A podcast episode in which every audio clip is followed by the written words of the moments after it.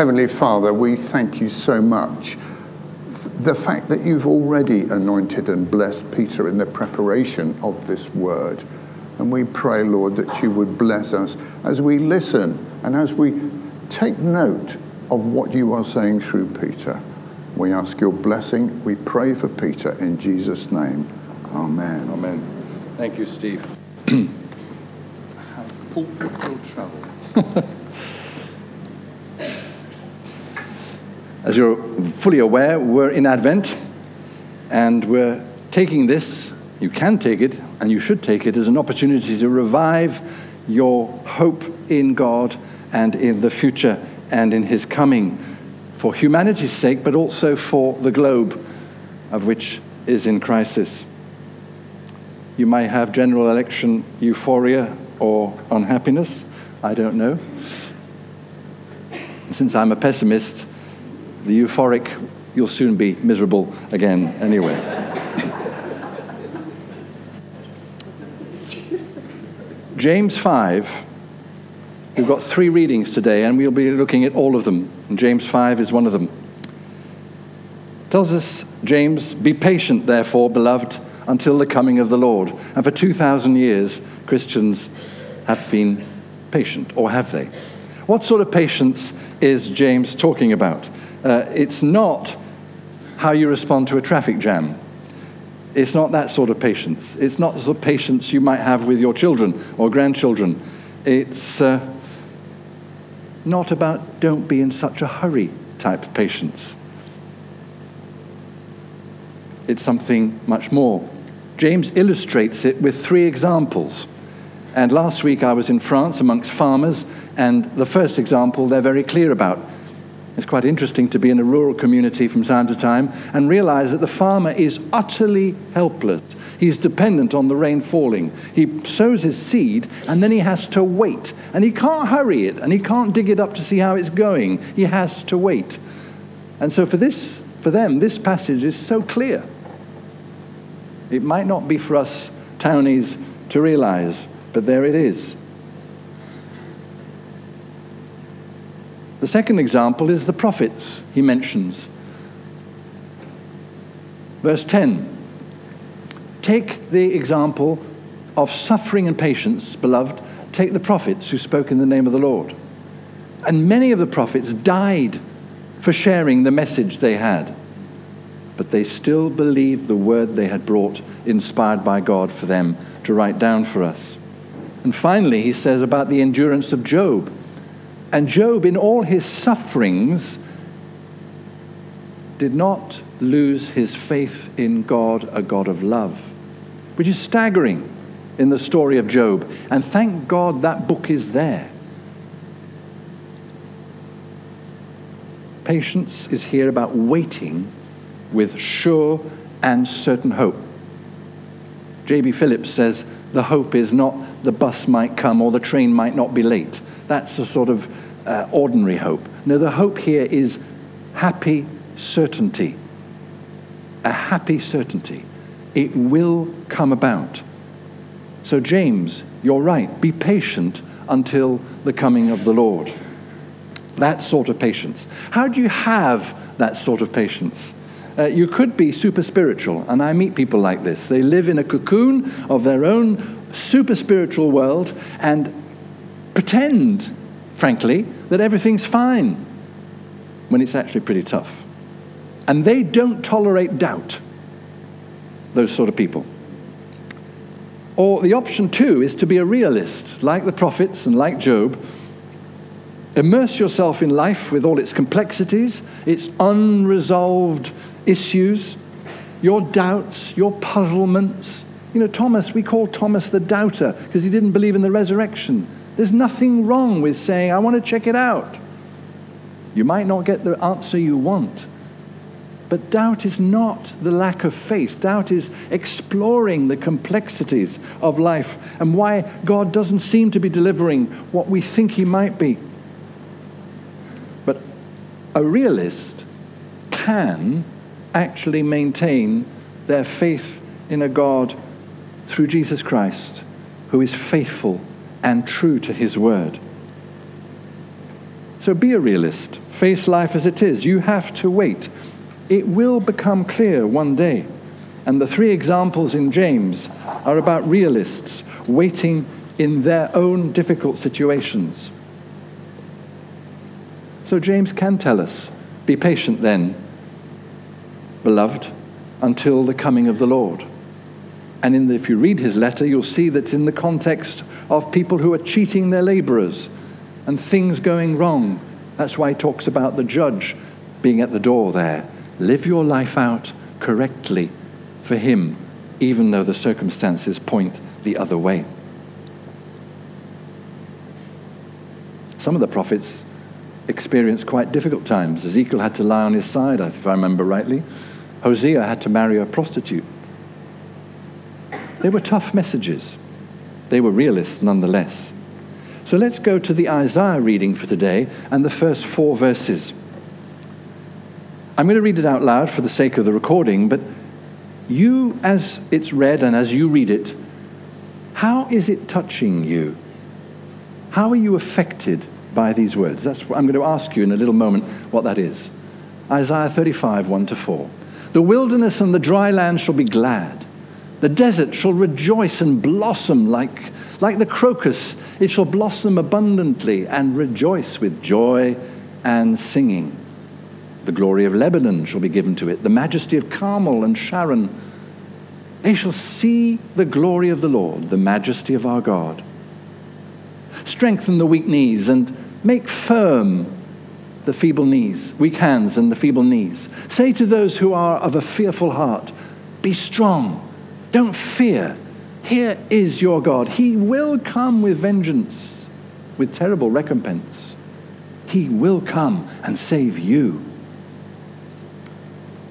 Okay, this is a bit of a free for all for my deaf ears, but what sort of feelings, emotions, triggers have occurred to you? Perhaps somebody could give me some suggestions.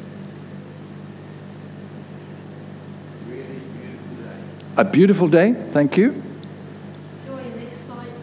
Excitement. And joy, yep. Relief, did I hear that right? Yep. Hope. If I put this picture up, how does that speak to you? What's that saying to you?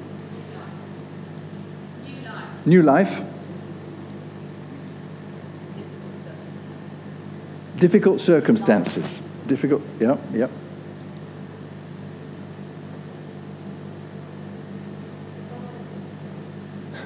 Did I hear survival? That's a good one. One more.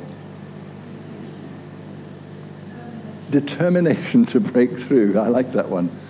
You see, these pictures, and the prophets are giving us pictures, are to stimulate our imagination.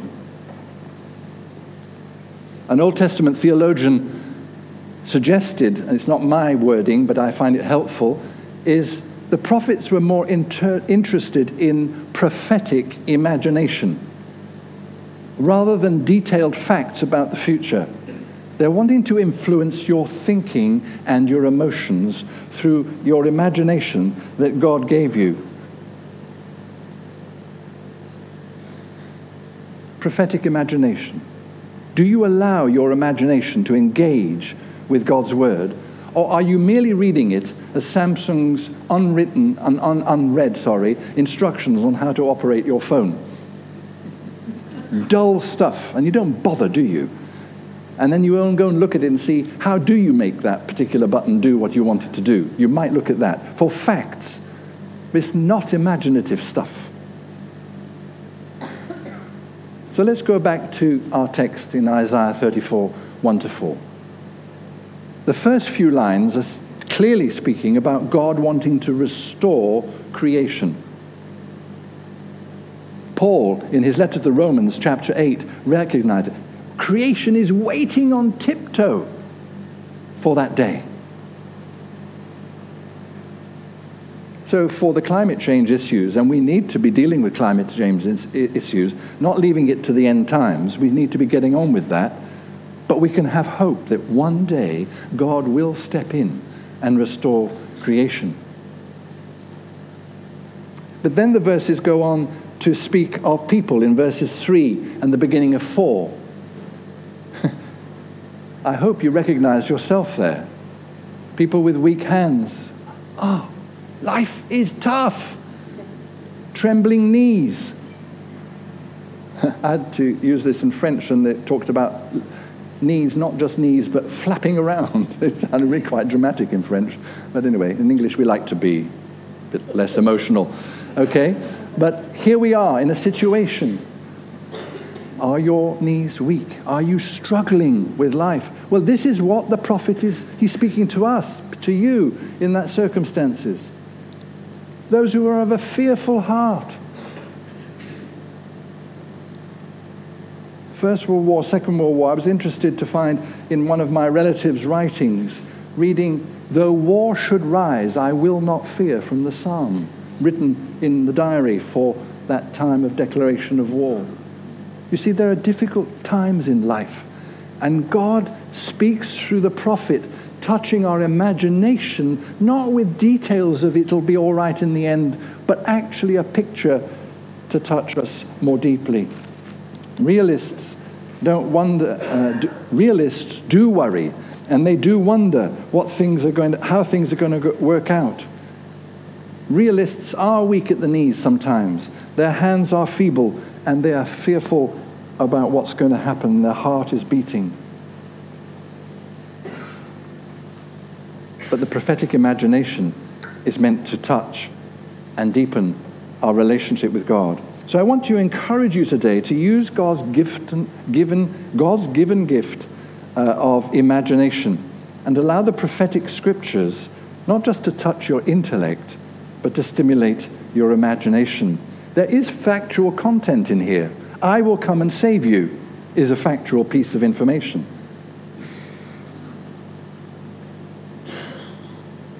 You know, Christians often feel that we're the ones who've been waiting, the only ones who've been waiting. But here we have in this text, I will come. So be patient. You see, the Jews of old, before the time of Jesus, were waiting. Simeon in the temple was waiting. Anna was there waiting. They saw the fulfillment, but only the beginning of the fulfillment, because they didn't know what was going to happen next but they were waiting for the day when the Messiah would come. The shepherds in the field, you know, we, we, we think they're just ordinary. No, come on, they knew they were Jewish people with a messianic hope, a hope of a coming Savior. And the rotten Romans were making life difficult. And when the angel comes, let's go and see what's happened. And they went back with joy.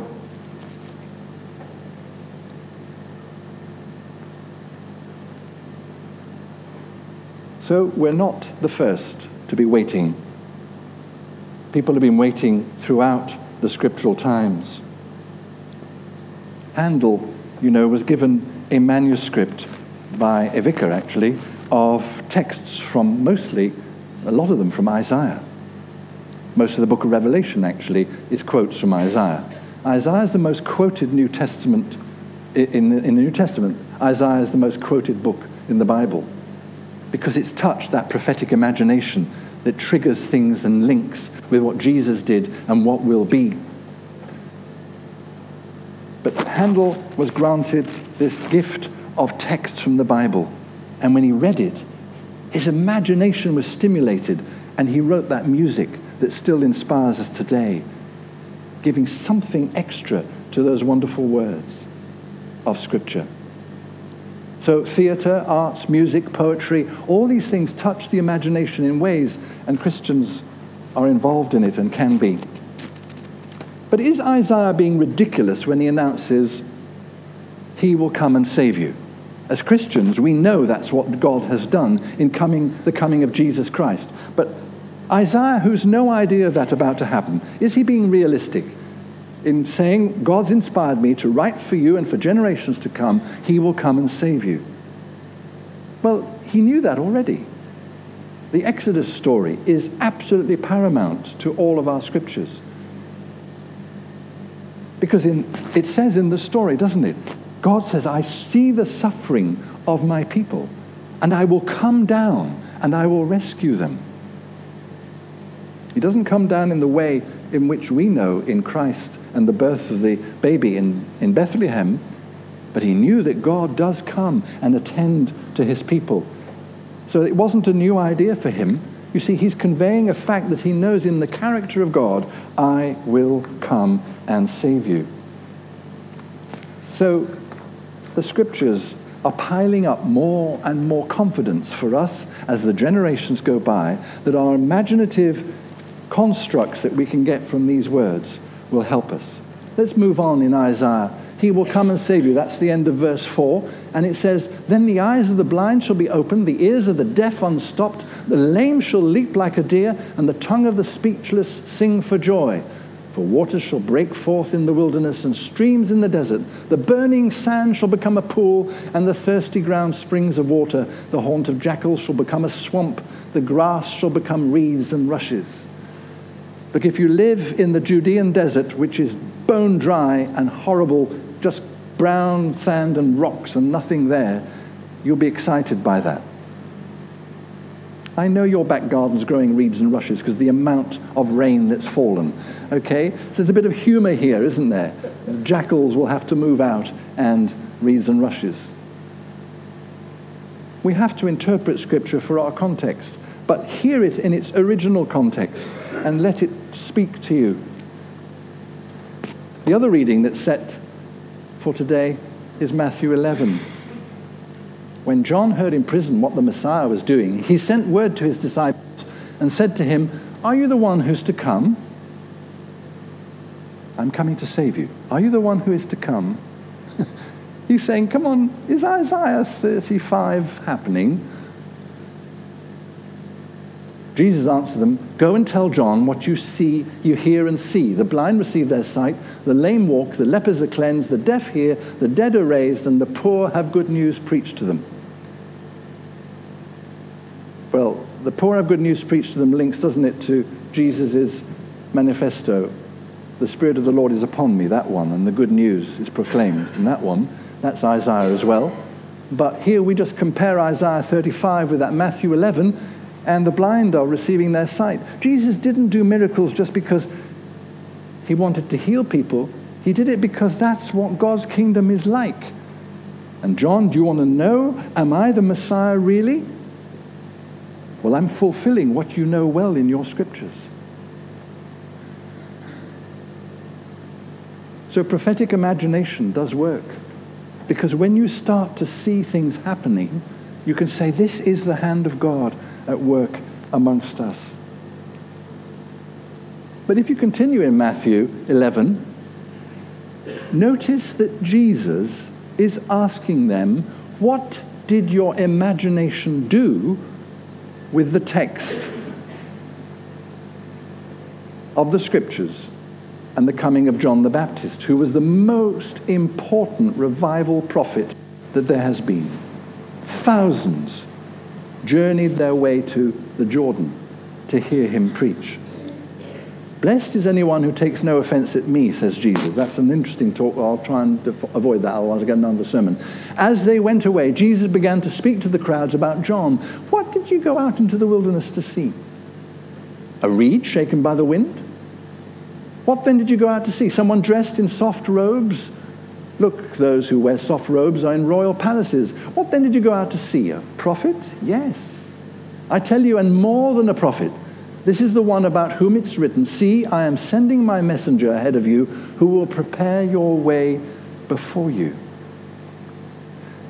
You see, Jesus, in the context of the scriptures, and we Christians need to be similarly enthused about the scriptures, is asking them, What did your imagination tell you from the scriptures about the coming of the Lord and the preparing of the way? Because that's what John the Baptist's message was. And Jesus is saying, eventually, doesn't he, elsewhere, not in this te- particular text that's on the screen, he's saying, Who did you expect? They were waiting for Elijah. And a man dressed like him comes. Not a chap in royal palaces, not the king of Israel. Oh, yes, Jesus, we've got it. John the Baptist is the one promised the return of the prophet Elijah. Your imagination needed to be refocused. So, are we using our imagination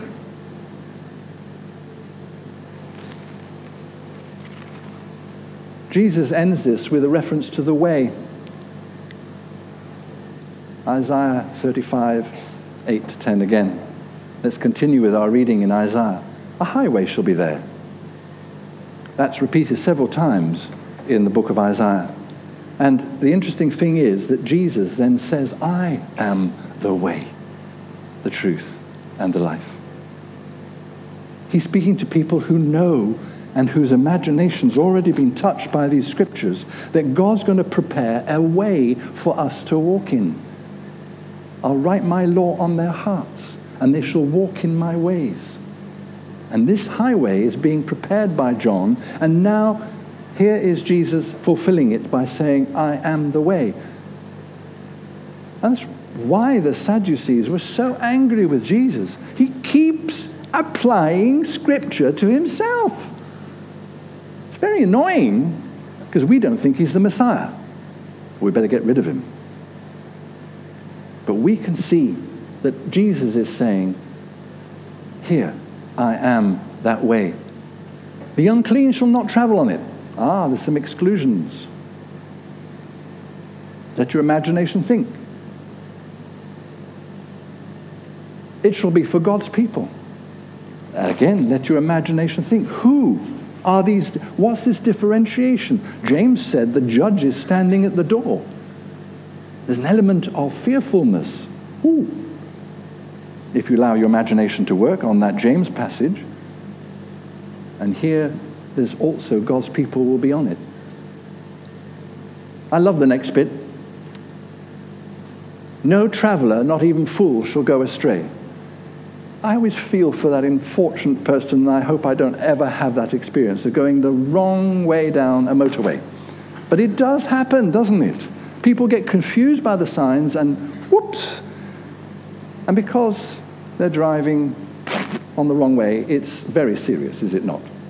Not even fools are going to do that on this highway. You're not going to get lost. You won't need sat nav. And anyway, sat nav will get you lost. Okay? This is the wonderful news. Lions, I know there are no lions roaming around the streets of Walderslade. However, in Jesus' day, lions, uh, sorry, in Isaiah's day, lions were a dangerous issue. Yeah, that big truck that the chap's gone to sleep and he's going to crush the people on the motorway. That won't happen your imagination begins to work. Ah, it doesn't say there's no death in this passage, but that's what's being implied if you allow your imagination to get to work. No hazards, no death. Imagination tells us more than the mere facts. And the ransomed of the Lord shall return and come to Zion with singing. Everlasting joy shall be upon their heads. They shall obje- obtain joy and gladness, and sorrow and sighing shall flee away. If ever you want to know, did people reading the scriptures believe in life after death? There are so many scriptures that if you allow your imagination, it doesn't say so, but it's clearly implied by the picture it's interesting that there's often repetitions in Scripture, and we've got the ransomed of the Lord and the redeemed being mentioned literally side by side. There's a subtle difference between redemption and ransoming. It's an interesting one. You talk about redeeming a picture, you know, when those old pictures have all got damaged and the Arts uh, Council spends a lot of money cleaning it up and they've redeemed the picture. They made it look like, or nearly like, what it was originally. And the idea of redemption was like the story of Ruth. She goes to her Redeemer, her relative, who restores the state of her no longer being in poverty and homeless. She's redeemed by the Redeemer, who becomes her husband, of course, and is in the genealogy of Jesus as an illustration for redemption for us. But ransomed implies a cost.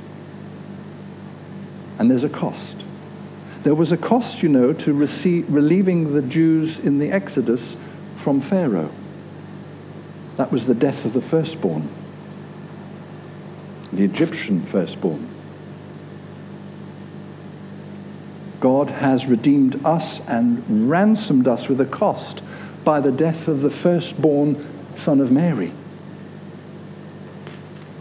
So we are seeing in these scriptures that if our imagination is touched, our hope can deepen if you allow it. Hope in scripture, as I've said before, is about certainty.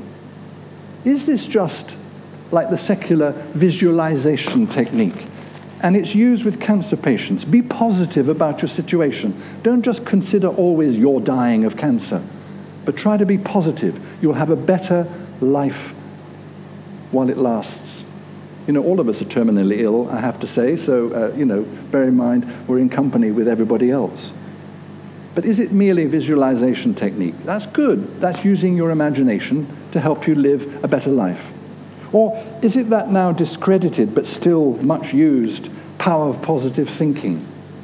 Just us you will be the CEO of a large company and you'll get there. the reality is you might, but it's unlikely. Is it that? No, this prophetic imagination is much more than that. God doesn't want you just to think about self fulfillment, because that's what those two techniques are about self fulfillment. They're good in their place.